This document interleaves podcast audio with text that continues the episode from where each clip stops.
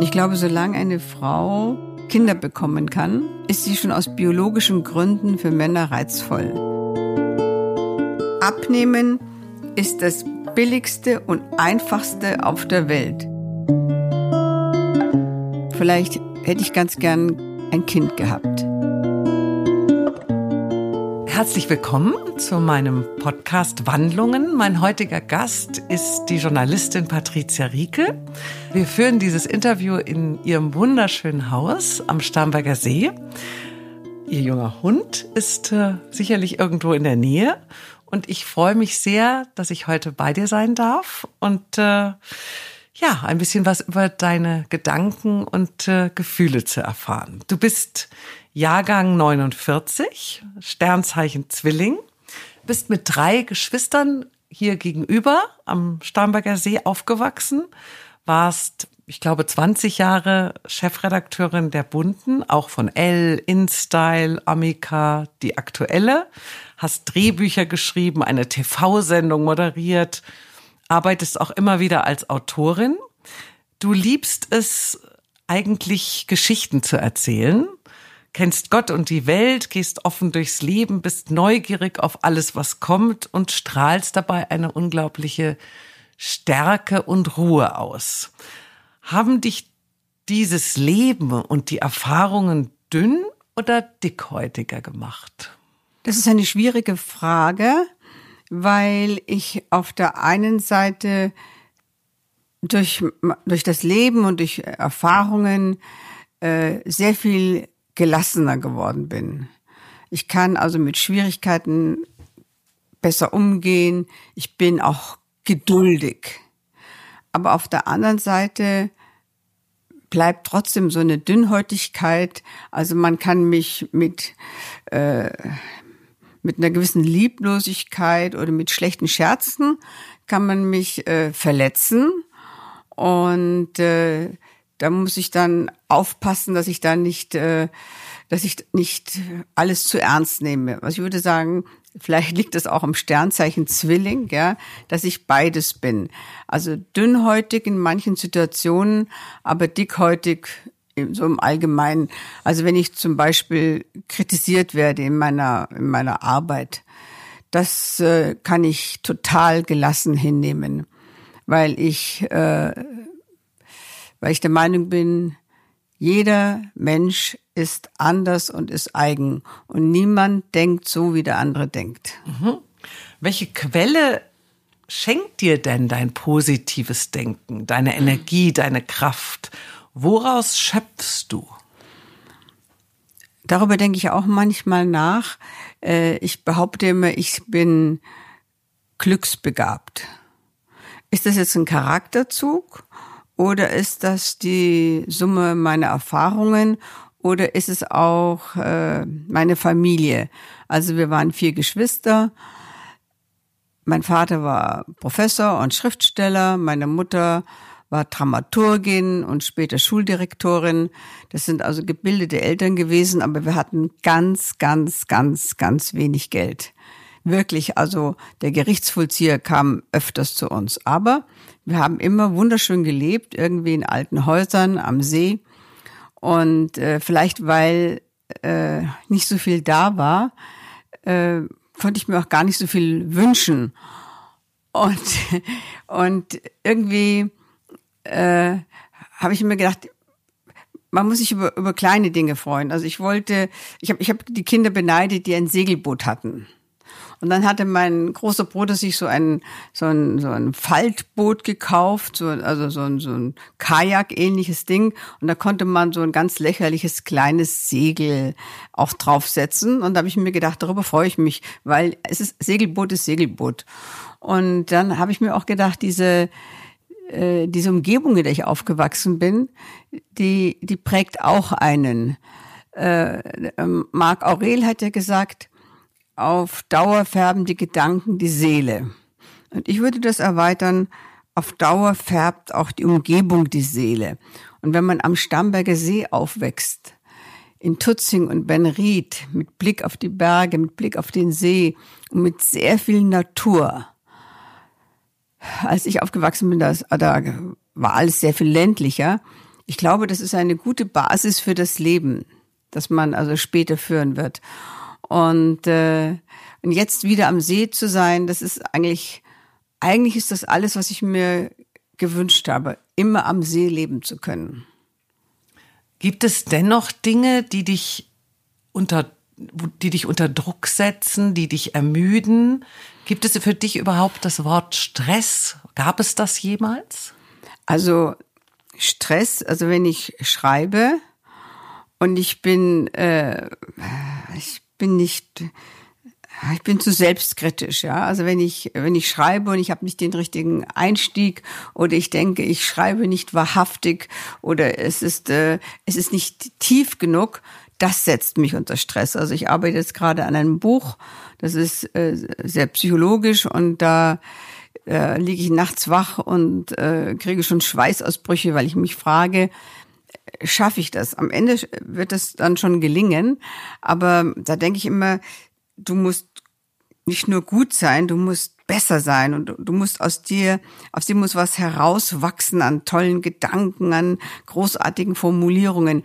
Das äh, setzt mich unter Stress. Aber sonst, äh, sonst bin ich so viel geduldiger geworden. Klar, manchmal explodiere ich auch, ja. Alle Riekelkinder haben so einen kleinen Jähzorn in sich, wenn ich äh, wenn ich Auto fahre und äh, ich, ich finde, ich fahre defensiv, nicht langsam, aber defensiv und dann kommt irgendeiner und schneidet mich, ja.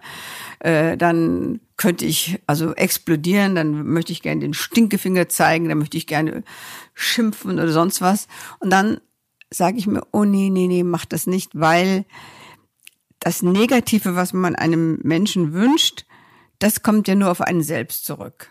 Und dann zwinge ich mich zu sagen, ich hoffe, du überschlägst dich nicht. Ich hoffe, ich sehe nicht die Trümmer deines Autos an der nächsten Kurve. Ja.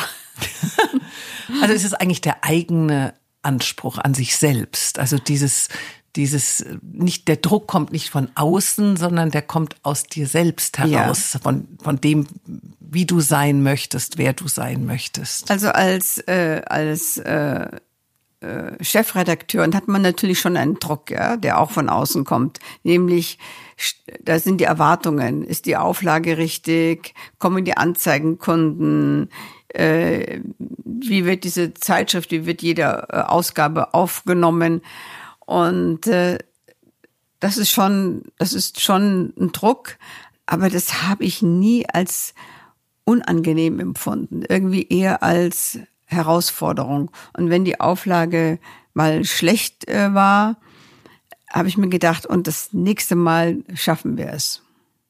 Hättest du heute rückblickend an entscheidenden Weggabelungen deines Lebens anders entschieden? Ja, ja, doch da gibt es schon einige Sachen. Also meine schulische Ausbildung ist äh, äh, war nicht optimal. Das lag daran, dass ich viel zu verträumt war und ich habe während der Schulzeit, äh, mein verrückter Vater hat mir erlaubt, noch eine Schauspielausbildung nebenbei zu machen. Und da war ich an einer Schauspielschule und meine Noten waren entsprechend.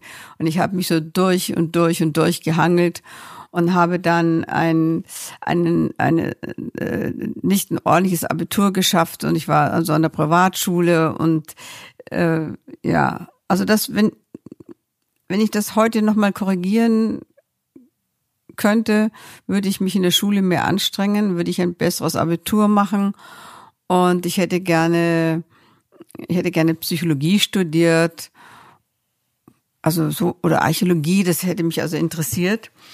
Äh, und ich habe auf diese Weise eigentlich eine andere Entwicklung gehabt als so viele meiner Freunde, die dann ins Studium gingen und dann ein paar Jahre an irgendeiner Uni waren.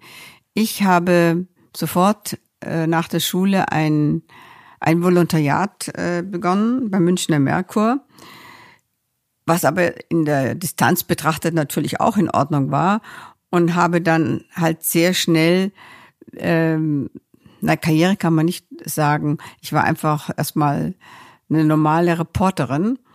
Aber ich habe eigentlich seit meinem 19. Lebensjahr ununterbrochen gearbeitet. Also es gab kein Sabbatical Year, es gab keine Pause von ein paar Monaten. Ich habe durch, äh, durchgearbeitet. Und wenn man das jetzt, wenn ich jetzt mein Leben in, in der Retrospektive betrachte, würde ich sagen, äh, das war, das war immer okay. Und ich habe immer das, äh, äh ich hatte ganz viel Glück. Ich war aber auch in meiner Arbeit, finde ich, immer sehr, sehr fleißig, also sehr diszipliniert. Ja, aber, und ich hätte vielleicht, äh, vielleicht hätte ich ganz gern ein Kind gehabt. Das ging aber nicht, weil einfach der Beruf immer vorging. Und immer wenn ich in so einer Situation war, wo ich über Kinder nachgedacht habe, kam eine neue berufliche Herausforderung. Und äh, dann in der Zeit, wo ich wirklich gerne ein Kind gehabt hätte, so Ende 20, äh, war ich dann freiberuflich, freie Autorin. Das war eine großartige Zeit. Ich habe sehr viel gearbeitet, aber ich stand ja auf eigenen Füßen, ich, kein Partner und auch kein, kein Erbe oder sowas. Also ich musste mich um meine Existenz selber kümmern. Und da habe ich mir gedacht, dann mit äh, Kind, das habe ich, hab ich nicht, äh, habe mich nicht getraut. Die Zeiten waren auch ein bisschen anders. Heute haben Frauen keine Probleme, Job und Kinder miteinander zu verbinden. Außer dass es wahnsinnig anstrengend ist und eine eine, eine Organisationsfrage. Das also, war früher anders, oder? Ja, früher, äh, früher zum Beispiel ein uneheliches Kind war, als ich so 20, 25 war, das war immer noch eine Schande. Und äh, du hast Jobs nicht bekommen, wenn du, äh, wenn du ein Kind hattest oder wenn, wenn du eins erwartest, war klar, dass du dann auch nicht weiterkommen würdest, ja. Und heute hat jedes anständige Unternehmen hat, hat einen Kindergarten oder schaufel dir die Zeit frei, äh, damit, dass du dich um dein Kind kümmern kannst. Und äh, da ich selber also mit Geschwistern aufgewachsen bin und es war eigentlich eine, wahnsinnig schöne Kindheit, ja. Mit Großmutter, mit Großvater, mit Tante und allem, also, also mal abgesehen von den Geldproblemen meiner Eltern, war es eine, eine wunderschöne Kindheit in einem alten Haus mit vielen Büchern und auch so, auch so, auch so ein Anspruch der Eltern an ihre Kinder, also was, was Bildung betrifft, lesen und, und aufmerksam sein, sich, wie man sich ausdrückt, ja. So. Und als du aber, ich habe ich hab gelesen, ich weiß gar nicht, ob das stimmt, dass du 79, als du erstmals Chefredakteurin bei der Zeitschrift Die Aktuelle wurdest, auch deiner großen Liebe begegnet ja. bist, ja. Helmut Markwort, ja, der die ich, Zeitung damals ja etablierte. Ja, damals war ich noch nicht Chefredakteurin. Ah, also ich, okay. das, war, das war 79, äh, ja. Ja, ich genau. Ich war, ich war so 30 und äh, das war irgendwie sehr lustig. Also ich habe mich telefonisch, also ich war schon frei, freiberuflich als Journalistin. Ich habe, ich habe für Hochglanzmagazine geschrieben, aber auch für billige kleine Hefte habe ich Serien geschrieben.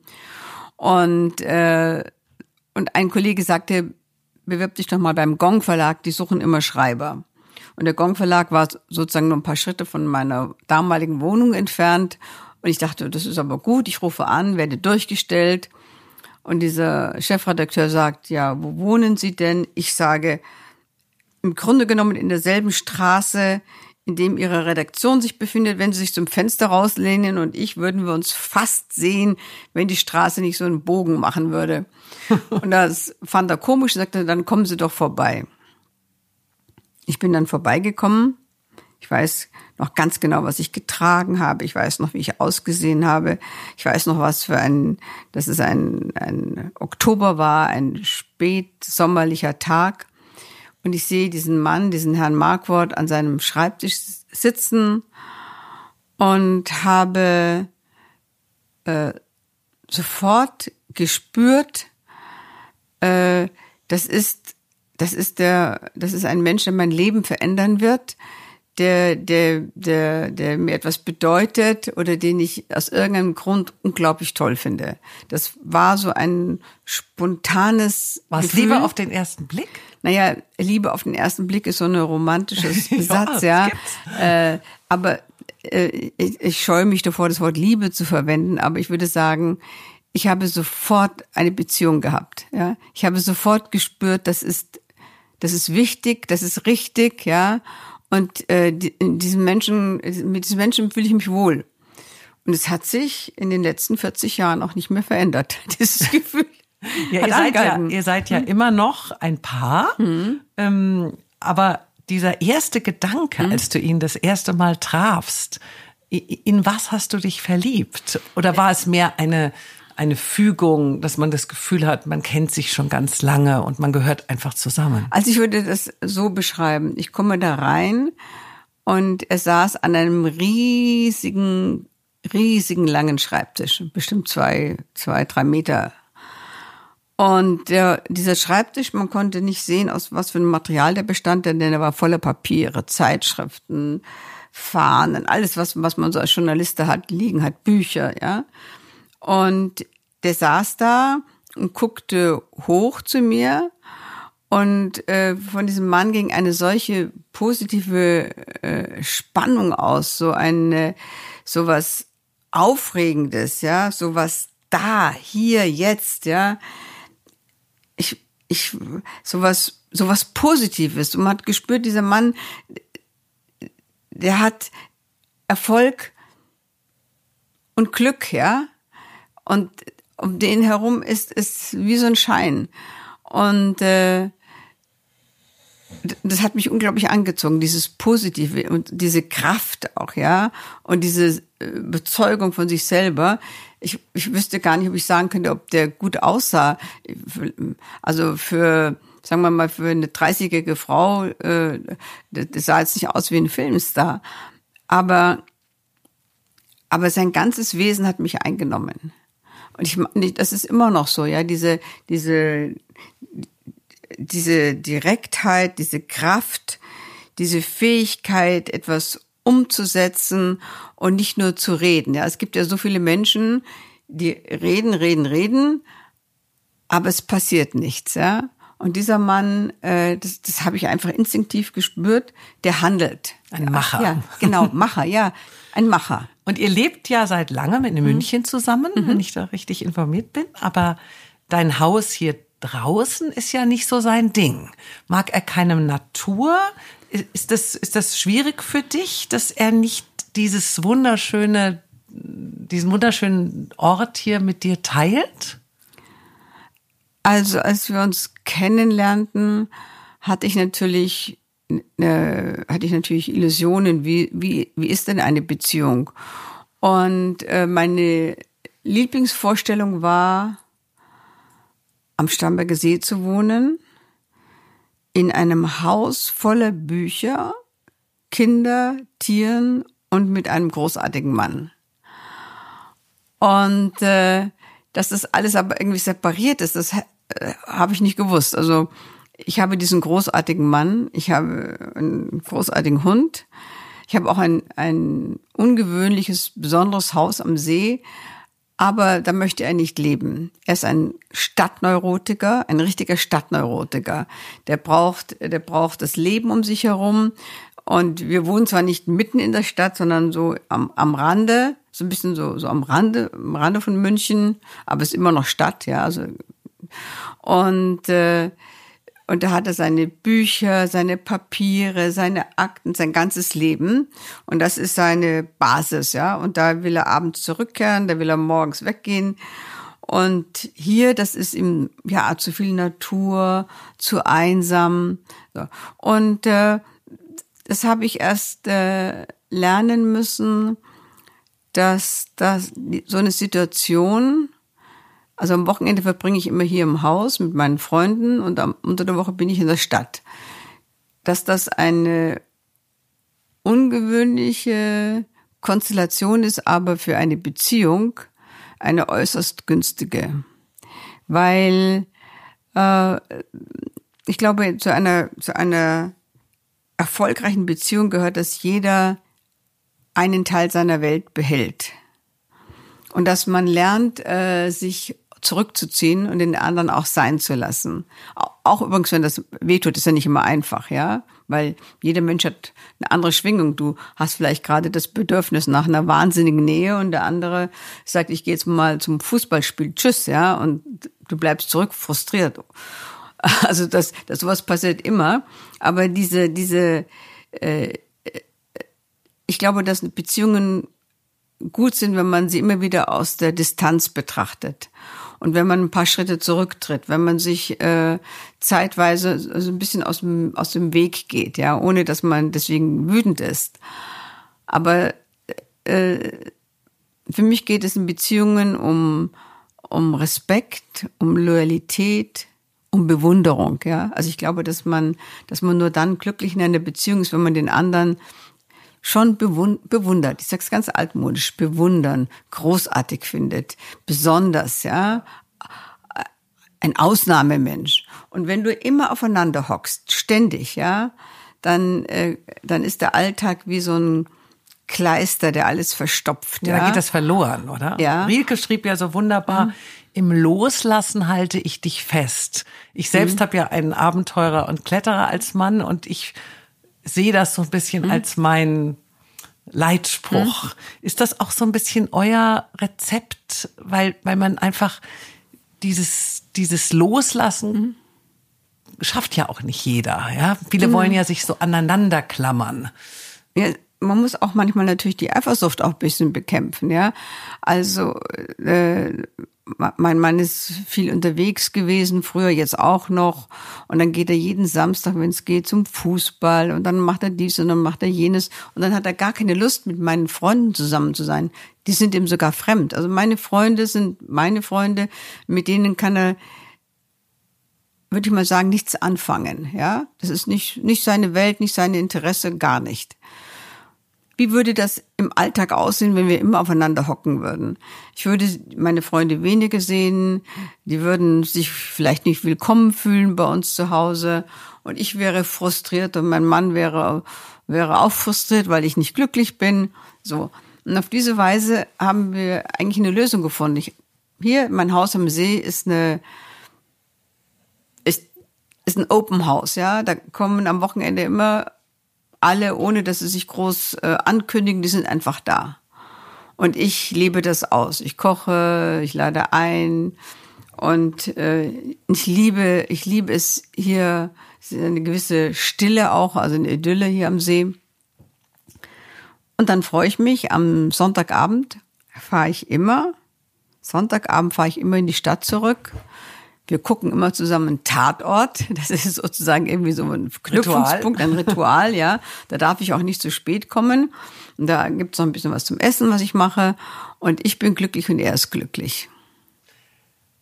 Ihr habt nie geheiratet. War das niemals wichtig für dich? Oder träumst du immer noch davon, dass er dich irgendwann mal fragen würde? Würdest du Ja sagen? Also als ich jünger war, habe ich so gedacht, ja, äh, das, das wäre doch schön, wenn wir heiraten würden. Was nicht ging, weil er verheiratet war und noch ist. Und heute, heute sage ich schon seit langem, vielleicht ist es das Geheimnis unserer sehr glücklichen Beziehung, dass wir nicht verheiratet sind. Denn dieses äh, Gefühl, ich, ich bin autark, ich bin unabhängig in jeder Beziehung, ja, finanziell, emotional, ich bin unabhängig, autark und ich könnte jederzeit äh, sozusagen gehen. Ja, das, äh, das ist äh, hat eine Beziehung vielleicht einen größeren Wert. Ja, und äh, da lässt man sich auch nicht so gehen. Ja, irgendwie, es hat irgendwas mit dem, mit, mit dem Wert zu tun, wobei ich hätte nichts dagegen, jetzt verheiratet zu sein, aber manchmal denke ich mir, ah, ich bin vielleicht doch irgendwie so ein Althippie oder so ein Freigeist, ja. Und ich bin viel unabhängiger, als ich, äh, äh, als viele vielleicht denken. Und, äh, und ich bin auch gerne, ich bin auch gerne zwischendurch alleine. Und wenn ich jetzt so immer so als Ehepaar aufkreuzen würde, lieber bin ich ein Liebespaar. Ich finde das schön. Das ist sehr schön gesagt. ähm, wie wichtig war und ist dir denn Resonanz von Männern? Das ist auch eine sehr spannende Frage. Äh, als ich äh, viel jünger war, oh, ich hatte immer, ich hatte, bin Zwilling, hatte immer zwei, drei Freunde gleichzeitig, Lover. Also ich konnte mich nie entscheiden und schwer Nein sagen. Also ich hatte ein aufregendes Liebesleben, so würde ich das mal nennen. Und äh, ich habe mir da viele Gedanken gemacht, wie das eigentlich ist, wenn man älter wird. Und es ist ja, also ich, ich, ich glaube sozusagen an, ich glaube an die Biologie. Und ich glaube, solange eine Frau äh, Kinder bekommen kann, ist sie schon aus biologischen Gründen für Männer reizvoll. Egal, egal eigentlich, wie sie aussieht. Auch die hässlichste Frau, sei sie noch so dick oder unbeholfen oder humpelt oder sonst was, äh, wird jemanden finden, der sie schön findet, ja. Wobei ich sowieso glaube, dass jeder Mensch etwas Schönes in sich trägt. Da bin ich ganz fest überzeugt. Jeder Mensch hat irgendwas Schönes. Man muss nur genau hingucken. Aber wenn du älter wirst, ja, wenn du, wenn du, äh, wann fängt das eigentlich an? So Ende 40, ja. Wenn du in die Wechseljahre kommst, dann äh, habe ich das beobachtet, dass viele Frauen eigentlich unglücklich werden. Als, als junge Frau sammelt man die Blicke der Männer ein, wie wenn wie als ob man sie in ein Rabattmarkenheftchen kleben würde, ja. So, ah, da bin ich wieder angeschaut, oh, äh, da, da an der Baustelle hat, hat man hinter mir hergepfiffen. Also das ist das ist alles, das braucht man auch alles, ja. Weswegen für mich die MeToo-Debatte manchmal sehr schwierig ist, weil ich glaube, Frauen brauchen aufmerksam, junge Frauen brauchen Aufmerksamkeit, das Gefühl, äh, begehrt zu werden und so weiter. Äh, so, und jetzt wirst du älter und älter und das lässt nach. Und irgendwann eines Tages plötzlich siehst du irgendeinen tollen Mann und äh, und strahlst ihn so ein bisschen erwartungsvoll an, nicht weil du ihn anbaggern willst, sondern weil du einfach deinen Blick ernten möchtest. Dein Blick, der dir als Frau eigentlich zusteht, ja, da kommt keiner. Als, wär, als wärst du plötzlich unsichtbar geworden. Und ich glaube, dass das für viele Frauen eine, eine schwierige Zeit ist, wenn sie nicht, wenn das, wenn das sozusagen der einzige Inhalt ist ihres Lebens, ja, bewundert zu werden, begehrt zu werden. Und wenn sie nicht, äh, wenn sie nicht mit etwas beschäftigt sind, was größer und wichtiger ist, ja. Und äh, was mich betrifft, ich hatte dieses wahnsinnige Glück. Ist es Glück oder, oder habe ich das verdient oder habe ich es oder habe ich es geschafft? Weiß es nicht, ja. Aber Glück gehört ja auch zum Leben dazu. Dass ich mit 46 Jahren wurde ich Chefredakteur in der Bunden genau in dem Alter, wo man, wo man damit zu kämpfen hat als Frau, dass man an einer, dass man zwar total gut aussieht, vielleicht sieht man sogar noch besser aus als, als je zuvor, trotzdem irgendeine Attraktivität geht verloren, ja? Eine biologische Attraktivität, so würde ich das mal ausdrücken. Aber ich war als Chefredakteurin und war mit so vielen beschäftigt und habe auch äh, und habe natürlich auch meine Aufmerksamkeit gehabt, meine Wichtigkeiten, alles, was man sich wünscht. Und deswegen war für mich diese Zeit auch nicht so, nicht so schwierig. Und dazu kam, dass ich, dass ich äh, erst nach vielen, vielen Jahren mit meinem Mann zusammengezogen bin. Wir waren, also erst so nach 16 Jahren eigentlich sind wir zusammengezogen. Und das war genauso in diesem Zeitraum. Und dann habe ich zum ersten Mal richtig mit einem Mann zusammengelebt, so, äh, also Ende 40, Anfang 50. Das hat mich schon auch sehr beschäftigt. Und, äh, und, und es war auch, ehrlich gesagt, ein, ein großes Glück. Und deswegen ist für mich diese Zeit irgendwie schön verlaufen. Aber ich beobachte das an, an, an vielen Frauen, wenn sie so um die 50 sind. Und das ist ja auch äh, manchmal bitter, weil sich dann auch viele Männer von ihren Frauen, von den ersten Frauen trennen, ja. Oder andersrum gesagt, Männer beginnen so Affären mit jüngeren Frauen. Und äh, das muss man, wenn man den Mann behalten will, glaube ich heute, aushalten können. Weil der Mann sieht sich durch die Augen der jungen Frau auch neu und er möchte sich nicht, äh, möchte sich nicht alt fühlen. Der fühlt sich plötzlich jung, weil ihn eine junge Frau anschaut, weil sie etwas, weil sie äh, etwas ihn anzündet, ja, was in vielen Ehen verloren geht. Und äh, wenn mich Freundinnen immer gefragt haben, was soll ich machen? Soll ich das Schwein verlassen, das mich betrügt mit der Sekretärin? Dann würde ich sagen, überleg dir das gut. Weil vielleicht braucht er das, ja. Vielleicht dauert es eine Zeit, aber möglicherweise, was ja oft passiert, kehrt er auch zu dir wieder zurück. Ja, das ist ja doch oft so im Leben. Ja, ich glaube, man muss, man muss es unbedingt aushalten können in einer guten Beziehung, dass man nicht immer die wichtigste Person ist. Ja, also ich meine, einen Seitensprung hinnehmen, davon rede ich jetzt gar nicht. Aber man ist nicht immer die wichtigste Person. Manchmal sind es die Kinder, mal ein Kollege, mal irgendein sportliches Team, ja. Und dass man, das muss man aushalten können. Du bist ja eine wunderschöne Frau mhm. mit einem, mhm. finde ich, fantastischen Gesicht. Ähm, und du hast, was ich immer sehr bewundernswert fand, eigentlich nie ein Geheimnis daraus gemacht, dass du aber öfters mit deinem Gewicht gekämpft hast. Ja, ständig. Ähm, hast du heute Frieden mit deinem Körper gefunden? Weil ich meine, so wie ich dich empfinde, ja. spüre ich da doch auch eine Veränderung in dir. Also ich würde sagen, äh, von, von Kampf würde ich gar nicht reden, ja. Also ich, ich bin so eine relativ kleine Frau, was ich übrigens immer vergesse. Ich vergesse immer, ich bin 1,60, ja. Und früher kam mir das riesengroß vor und, und ich vergesse manchmal, nur wenn riesengroße Menschen um mich stehen, denke ich mir, ah ja, du bist eigentlich schon ganz schön klein mit 1,60, ja. und, äh, und ich, ich war zwischendurch immer mal sehr dünn und dann war ich auch mal sehr dick, ja. Also das sind, ich würde mal sagen, das sind schon Schwankungen von einmal, also es sind Schwankungen schon von bis zu 20 Kilo, ja, also rauf und runter. Aber ich finde immer, wenn man zunimmt, das ist nicht wirklich ein Problem, ja. Denn wenn du zunimmst, dann nimmst du zu, weil du dich wohlfühlst, weil du essen möchtest oder sonst was, ja.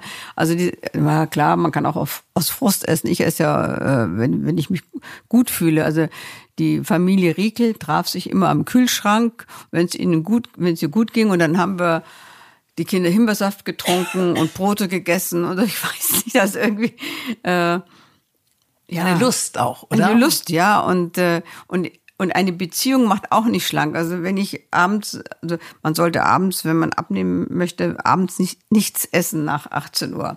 Mein Mann isst gerne spät, so, so zum Fernsehen, so 20, 21 Uhr.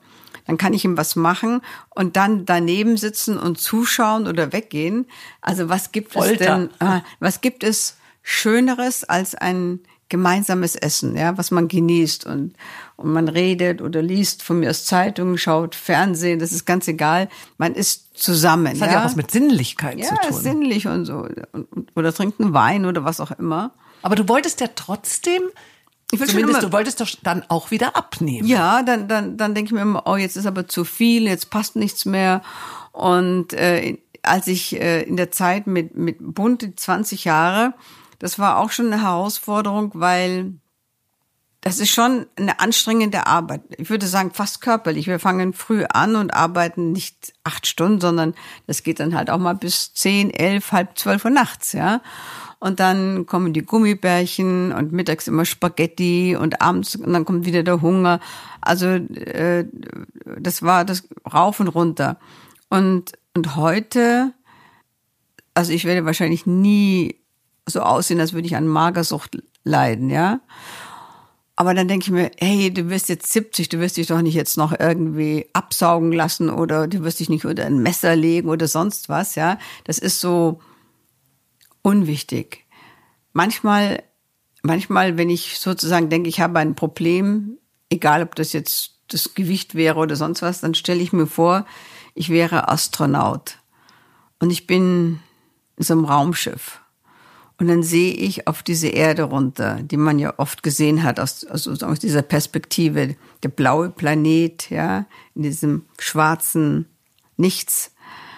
Und aus dieser Perspektive denke ich mir, kann das sein, dass man unglücklich ist, weil man ein paar Kilo zu viel hat oder weil oder weil der Geliebte einem nicht gesagt hat, was für ein außergewöhnlicher Mensch man ist oder weil man Ärger hat mit in der Zeitschriftenauflage kann das sein. Das Leben ist so kurz auf diesem wunderbaren Planeten, ja. Wir haben so wenig Zeit eigentlich. Und äh, da muss man doch lachen. Ein paar Kilo zu viel, wenn, wenn man ich, ich habe äh, vor einem Jahr habe ich glaube ich äh, 17 Kilo abgenommen. Äh, ja, wenn man wirklich, wenn man wirklich ein Problem hat, dann dann nimmt man halt einfach ab. Das ist überhaupt nicht schwer. Wenn wenn wenn es wenn es ein Lebensproblem ist, dann sagt man sich okay, ich will jetzt nach 18 Uhr nichts mehr essen und ich esse kein Junkfood, sondern ich esse jetzt gesundes Zeug. Das kann jeder Mensch. Jeder kann das, ja. Meine verstorbene hm. Schwester äh, hat sehr, sehr viel hm. gegessen und äh, sie ist mit 42 hm. gestorben und hat da, ich sag jetzt mal 125 hm. Kilo hm. gewogen. Hm. Sie war 1,78 Meter groß. Und ich habe sie oft gefragt, warum isst du so viel? Warum nimmst du nicht einfach ab? Und dann hat sie zu mir gesagt, weil ich dann eine Leere in mir spüre, wenn ich nicht etwas kalorienhaltiges, mhm. leckeres mhm. esse, mhm. die ich nicht ertragen kann. Kannst du das nachvollziehen, dass wenn man diese Lust hat auf etwas zu essen, dass man vielleicht dem sehr schwer widerstehen kann? Also was, äh, was ich ich habe übrigens auch eine Schwester gehabt, die ja leider auch vor, vor zehn Jahren gestorben ist. Und die hatte auch die hatte schon mehr Gewichtsprobleme als ich. Äh, ich kann, ich kann verstehen, dass man, man, dass, dass wenn man also zu Hause ist, ja, und gerade wenn man sich besonders wohl fühlt, das noch mit einem Essen unterstreichen möchte. Also es gibt ja die Frustesser, die müssen sich was sie hineinschaufeln, weil wenn das Leben so, schon so schlecht zu einem ist, muss man zu sich selber gut sein. Ja, dann gibt es die anderen. Ich weiß nicht, ob deine Schwester so war. Äh, ein schöner Nachmittag. Ich bin zu Hause. Ich lese was. Mein Mann ist da. Meine Katzen sind da. Mein Hund ist da. Das Leben ist schön. Und dann denke ich mir, und jetzt, ah, jetzt noch ein schönes Stück Kuchen. Ja, so war Und jetzt sie. noch einen Kaffee und ah, jetzt will ich noch einen Joghurt essen mit bisschen Müsli und oh, da ist noch ein bisschen Nüsse da, das will ich auch noch haben. Ich, das verstehe ich wahnsinnig gut. Da ist man einfach äh, konditioniert darauf. Also, also ich esse auch aus Behaglichkeit. Aber äh, in dem Moment vor, vor, vor eineinhalb Jahren war das ein, fand ich mich nicht mehr schön. Und dann habe ich mir gesagt, okay, jetzt nehme ich ab. Und dann habe ich einfach abgenommen. Also das war auch nicht schwer für dich. Nee, das, war sind, keine Leidenszeit. Nein, das sind das waren vier schwierige Tage. Ich habe mich sehr eiweißreich ernährt und es waren vier schwierige Anfangstage und wenn man dann am vierten Tag sagt, Wahnsinn, ein Kilo ist weg, ja. Wahnsinn, ja. Und dann äh, nimmst du praktisch, wenn du möchtest, jede Woche zwei Kilo ab. Das geht dann, aber, aber es ist eine Frage, wie, wie bedeutsam ist dein Gewicht? Ich glaube einfach, äh, wenn du zu viel wiegst und nicht abnimmst, dann hast du ein anderes Problem. Es ist nicht das Gewicht, denn abnehmen ist das billigste und einfachste auf der Welt. Du stellst dich vor den Spiegel und sagst, so nicht. Und dann denkst du dir, okay, ich kann, ich, dann kann man ja äh, statt, dann kann man sich irgendwelche Karotten hinstellen, man kann äh, man kann irgendwie Riegel essen, die, die, die keine Kalorien haben. Du kannst Hühnerbrühe essen und du, und du beschäftigst dich mit deinem Gewicht und nimmst ab, ja. So. Denn wenn du es nicht abnimmst, dann, dann ist irgendetwas anderes. Dann, dann hast du ein, dann, dann hast du irgendein anderes Problem mit deiner Psyche, mit, mit deiner Persönlichkeit. Äh, das Aussehen zu ändern, ist, ehrlich gesagt ziemlich einfach. Ja, meine Schwester Laila hat sogar mal gesagt, ich will gar nicht abnehmen, weil ich nicht weiß, wie dann die Menschen auf mich auf, also reagieren. Vielleicht, die hat, Menschen, ja, ja. Vielleicht ähm, hat sie sich gedacht, ich weiß nicht, wer ich bin, wenn ich dünn bin. Ja. Und äh, interessanterweise wenn man äh, wenn man zu dick ist, ja, zu, ich spreche jetzt wenn man zu dick ist, ja, 124 Kilo ist bestimmt zu dick, dann äh, gibt zwar Menschen, die hinter dir her sagen, boah, sie fett oder sowas, ja. Aber ein Großteil der Menschen wird dich wird dich mit, mit Liebe und Mitgefühl behandeln und besonders nett sein, ja. Und niemand wird dich so richtig drauf ansprechen, ja. Die, äh, Im Gegenteil, man wird so, ja, du bist so in einem Kokon von, von, von Mitgefühl und Vorsicht, sprich die nicht darauf an und so weiter. Das, äh, Sie haben auch nie da, was erwartet. Ja, und da richtet man sich darauf ein. Und wenn du dünner wirst, dann äh, und du bist übrigens keine Konkurrenz für viele Frauen, ja. Also solange ich in der in der äh, das habe ich auch erlebt, solange ich doch sehr dick war in der bunten, äh, haben die Leute gesagt, na, das ist ja schon gut auszuhalten. Die Frau hat zwar Erfolg, aber ich meine, so ein bisschen dick ist sie schon. Also ich meine, so, ich war nicht, ich war jetzt nicht fett, ne, weil vielleicht ich war sehr dick, aber aber der Erfolg, den hat, der Erfolg war okay. Wenn ich noch dünn gewesen wäre, das wäre zu viel für die Menschheit gewesen.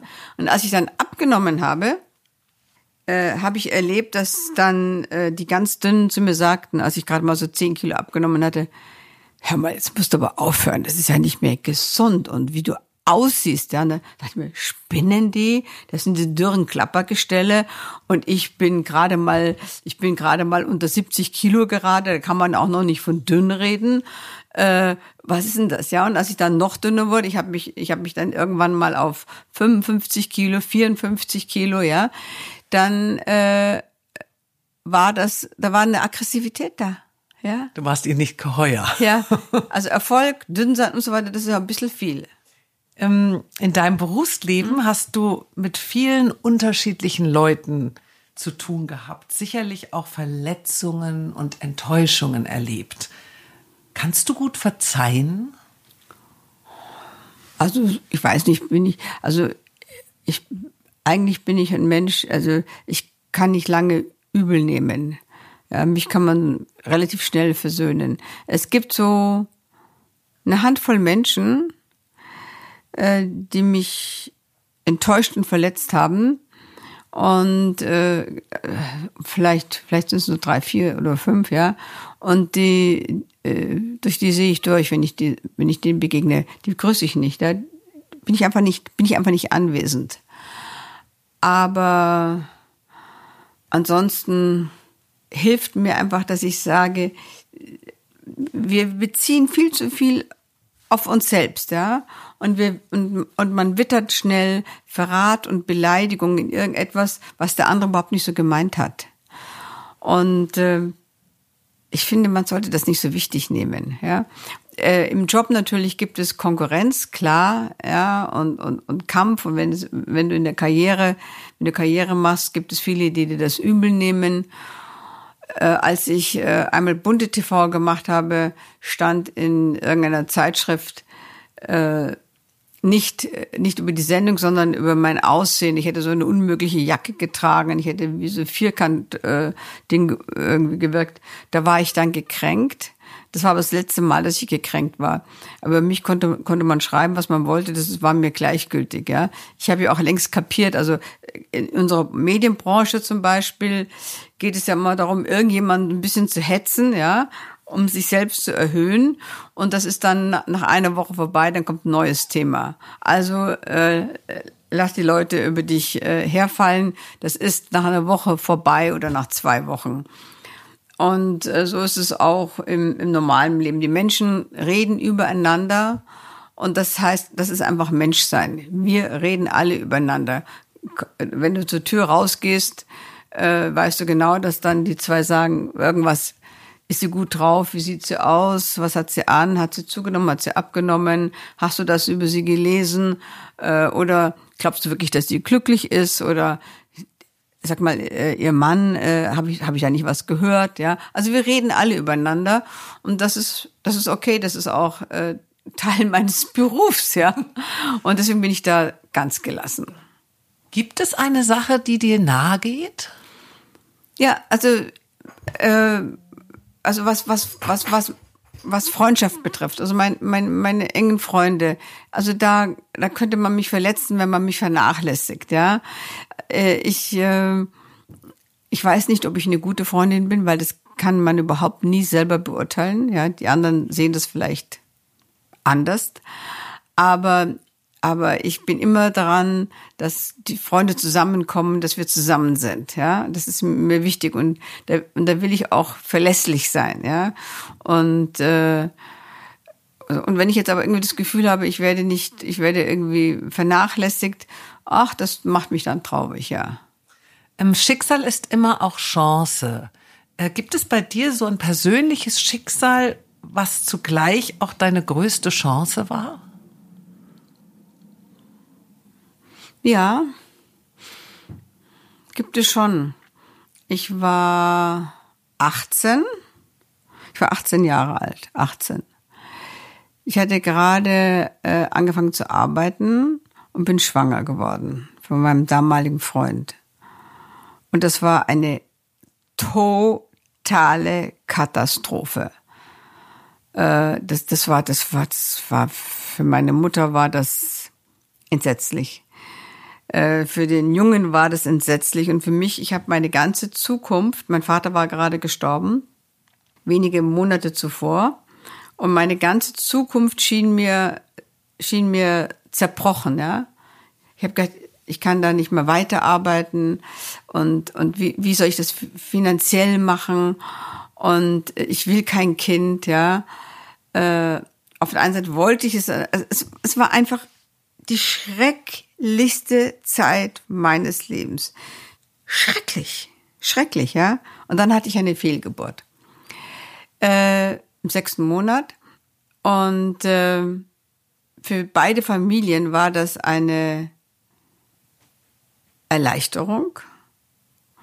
Und ich war auf der einen Seite todtraurig und auf der anderen Seite weiß ich noch, dass ich im Krankenhaus lag und ich habe mir selber geschworen, dass ich nie wieder in so eine hilflose Situation geraten möchte, wo ich so abhängig bin von dem, was meine Umwelt beschließt, ja. Und, äh, und ich möchte mich nie mehr so hilflos fühlen. Und, äh, und das war, also das war, das war bestimmt das Schrecklichste, was ich äh, zu dem Zeitpunkt erleben konnte. Weil eigentlich bin ich ja so, eigentlich, eigentlich, ich wollte ja eigentlich immer viele, also eigentlich wollte ich vier Kinder haben, aber nicht zu dem Zeitpunkt. Aber ich wollte nicht mehr so hilflos sein, so, so, äh, so abgrundtief verlassen, ja. Und das hat mir eigentlich, finde ich, die, die Kraft gegeben, äh, meinen Beruf zu ergreifen, meine Ausbildung zu machen und äh, nach vorne zu schauen. Ich war nämlich dann auch, das war im Februar, und dann weiß ich noch, dass ich rausschaute, auf, ich schaute aus dem Krankenhaus auf Bäume und dachte, die blühen jetzt wieder. Und du hast, du hast eine Chance bekommen, nochmal, äh, das nochmal zu machen. Und dieser Fehler darf dir nicht passieren. Du musst, da, damals war die Antibabypille wurde einem damals nicht einfach so gegeben. Da hat der Arzt gesagt, wie bitte, äh, Sie sind nicht verheiratet und Sie wollen Antibabypille. Also wir, wir reden von den 60, wir reden von den 70er Jahren, ja, äh, auf dem Land. Das war, das war schon eine andere Zeit, ja. Aber, aber ich glaube, das war, das, das hat, das hat meine Einstellung auch zu mir verändert und auch, das war so ein, war wie so ein, ja, so ein Anschub, ja. Das darf dir nicht noch einmal passieren. Du musst unabhängig sein, du musst auf eigenen Beinen stehen, du musst für dich finanziell sorgen können. Du, äh, du musst niemanden um irgendwas fragen wollen. Und meine Mutter wollte mir helfen, ja, aber äh, die war nach dem Tod meines Vaters ja auch äh, an einem Tiefpunkt ihres Lebens und hat dann aber mir äh, meine Mutter hat auch dann hat nach dem Tod meines Vaters, ja, deswegen ist das hat das vielleicht auch ganz viel mit mir zu tun. Meine Mutter war damals äh, glaube ich, so Anfang 40, als mein Vater starb. Äh, ja, so 40, ja, so 40 etwa. Anfang 40. Und mein Vater hat sie in einer relativen finanziellen Katastrophe hinterlassen. Steuern und was weiß ich alles. Und sie fing als Sekretärin in einer Klosterschule an, in der Mädchenklosterschule. Man muss aber vorausschicken, dass meine Mutter also promovierte Germanistin war. Und dann hat sie nach zwei Jahren hat sie als Schulsekretärin so ein bisschen die Aufsicht gehabt äh, im Unterricht oder wenn irgendeine, wenn irgendeine Schwester ausfiel. Und nach vier Jahren war sie Konrektorin der Schule und dann Rektorin der, dieser Mädchenschule. Und äh, das war für sie die größte Erfüllung ihres Lebens und dass man in der Mitte seines Lebens äh, alles verändert. Bis dahin war sie Mutter von vier Kindern, Ehefrau. Mein Vater war, war ein Pascha, ja, der also eine ständige Aufmerksamkeit beanspruchte. Und das hat es ihm auch gegeben. Und dann wurde aus ihr eine völlig andere Frau in der zweiten Lebenshälfte. Äh, ich erinnere mich, als ich dann ausgezogen bin, dann kam das erste Mal mit Wäsche nach Hause. Und ich sagte ihm, äh, ich bin nach Augsburg gezogen, weil ich bei der Augsburger Allgemein war, sage ich, Mutti, meine Wäsche. Und meine Mutter sagte, ist ja toll. Du hast Wäsche mitgebracht. Kannst du meine bitte auch waschen? Ja? Also du hast eigentlich eine neue Mutter bekommen. Ja, die, aber das hat sie nicht so nicht so erziehungsmäßig gesagt, sondern so ganz selbstverständlich so. Und dann war sie, sie bezog das Arbeitszimmer meines Vaters und äh, ist in diesem Beruf als Lehrerin und Rektorin aufgeblüht, ja. Und äh, und das war sicher auch, das hat mich sicher auch sehr stark äh, beeinflusst. Denkst du manchmal an deinen eigenen Tod? Du hast ja ein wunderbares Buch über deine Freundin Sonja Bogner gemacht, wo man schon wirklich beim Blättern und Lesen hm. spüren konnte, dass ihr euch sehr nah wart oder du ihr sehr nah hm. oder sie dir. Ist da irgendetwas, hat das, hat das die Sichtweise auf den Tod verändert, wenn jemand stirbt, der einem so nahe steht? Also unabhängig von den Eltern? Also ich war noch nicht ganz 18, als mein Vater starb. Und ich war, äh, meinem Vater war ich sehr nah. Also mein Vater war für mich äh, ein, ein toller Mensch. Ich war, glaube ich, so 34, 35, als meine Mutter starb, sehr früh das hat, das äh, hat mich total erschüttert, ja. Ich habe sozusagen, was die Lebenszeit betrifft, meine Eltern schon überlebt. Die größte Tragödie war, als meine Schwester starb. Ganz unvermittelt, war fünf Jahre älter als ich. Und äh, ihr Tod hat mir erst klar gemacht, äh, wie nah wir uns waren, ohne dass ich das vorher so genau hätte benennen können. Ich hatte mir damals die äh, Fotos angeschaut, die Familienfotos und habe mir gedacht, auf jedem Foto stehe ich da. Meine große Schwester hat mich an der Hand, hält mich also an der Hand und wir lachen in die Kamera. Das hatte ich, also das hat mich, das verfolgt mich bis heute. Und dann sind äh, sind gute Freundinnen, wirklich liebste Freundinnen, so schon mit 60 so gestorben. Und jetzt werde ich 70 und denke, äh, ach, das fängt doch erst alles an äh, ich, bin, ich bin jetzt eigentlich erst der Mensch, der ich immer sein wollte. Ich sitze in dem schönsten Haus der Welt, ich habe den tollsten Mann der Welt, ich, ähm, meine Freunde sind mir nahe. Äh, statistisch gesehen habe ich vielleicht noch so 17 Jahre, statistisch gesehen, aber vielleicht werde ich ja 100 Jahre, dann sind es noch 30 Jahre.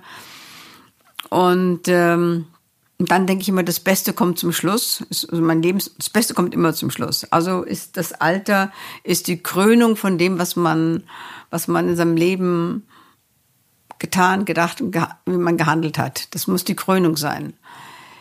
Gleichzeitig aber auch eine Herausforderung, weil ja das Schlimmste ist, dass im Alter die Freunde sterben. Das ist ja, das ist ja das Schlimmste, dass die Freunde sterben. Dass man ein bisschen gebrechlicher wird und so das finde ich, kann man mit Humor nehmen. Ich äh, stelle gerne Möbel um und plötzlich merke ich, boah, das kannst du jetzt nicht mehr schieben. Wieso kannst du das nicht mehr schieben? Das konnte ich doch noch, letztes Jahr konnte ich doch noch diesen Geschirrschrank quer durch den Raum äh, transportieren. Jetzt geht das nicht mehr. Und dann finde ich das komisch. Ja? Dann denke ich mir, ah, so ein bisschen kleine Zipperlein. Hast du noch einen großen Traum, den du leben möchtest? Äh, nein, nein. Ich bin ich bin an einem Punkt meines Lebens, wo ich sage, im Himmel kann es nicht schöner sein als hier. Äh, ich wache auf und denke mir jeden Morgen, großartig, ein neuer Tag, ja. Ich, ich bin völlig unabhängig vom Wetter. Mir gefällt jedes Wetter. Mir gefällt der Nebel, der Schnee, der Regen, der Sturm, die Sonne, das trübe Licht, alles gefällt mir. Und am besten gefällt mir der Morgen, weil es immer wieder ein neuer Aufbruch ist. Ja, ich bin nicht der Mensch für den Sonnenuntergang, sondern ich bin der, der im, im, bei der aufgehenden Sonne glücklich wird. Und äh, ich denke mir, ich, wenn, ich, wenn ich mir das wünschen kann, dann ist es, lass es doch so bleiben, wie es ist. Dann lass meinen Mann gesund bleiben, meine Freunde gesund bleiben. Äh, ich habe keine, äh, ich habe keine Sorgen. In jüngeren Jahren hatte ich äh, äh, Existenzsorgen, vor allem als ich freiberuflich war. Da habe ich mir gedacht, wie wirst du das alles schaffen? Äh, wie wirst du später wohnen? Wie wird denn dein Alter sein, ja? Und jetzt, wo das Alter eigentlich da ist, denke ich mir, ja, ich bin ja nicht alt, alt sind die anderen. Also es liegt auch daran, ich habe das mal gelesen, dass man, dass die eigene Wahrnehmung der eigenen Person sich so festigt, wenn man so um die 30 ist, 30, 35.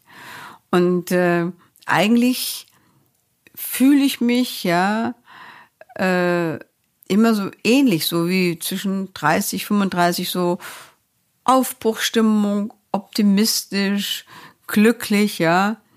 Gott sei Dank frei von finanziellen Sorgen, die, die habe ich nicht mehr. Vielleicht ist es auch an dem Alter.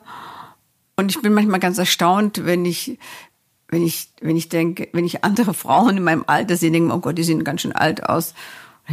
Verflixt noch mal, das bist du auch so alt, ja. Aber das, ähm, da fehlt mir irgendwie die Wahrnehmung, ja. Und äh, das, was ich, was das, das, was ich mir wünsche, ist, dass ich alles, was ich mir so aufgebaut habe, dass ich das mit Freunden teilen kann. Das ist wahnsinnig wichtig. Ich stelle es mir schrecklich vor, alleine zu sein, alleine in einem schönen Haus zu sitzen, alleine einen netten Hund zu haben, alleine, alleine, ja. Das muss man teilen und, und, und vielleicht ist das auch eine Erkenntnis aus dem Leben, ja, dass ähm, das Wichtigste sind Beziehungen. Und äh, früher vielleicht ah, habe ich vielleicht gedacht, ich habe mir eigentlich nie Reichtum gewünscht, sondern wie gesagt, ein Haus am See, naja, das ist eine gewisse Form von Reichtum. Aber ähm, ich glaube, reich ist man, wenn man die nettesten Menschen am Tisch sitzen hat. Ich glaube, das ist, das ist Reichtum, ja. Wenn du mit Leuten kommunizieren kannst. Das ist doch ein sehr, sehr schönes Schlusswort. Und ich danke dir sehr für dieses wunderbare mhm. Gespräch und freue mich auf noch viele, viele spannende und aufregende Geschichten von dir. Okay. Danke. Danke.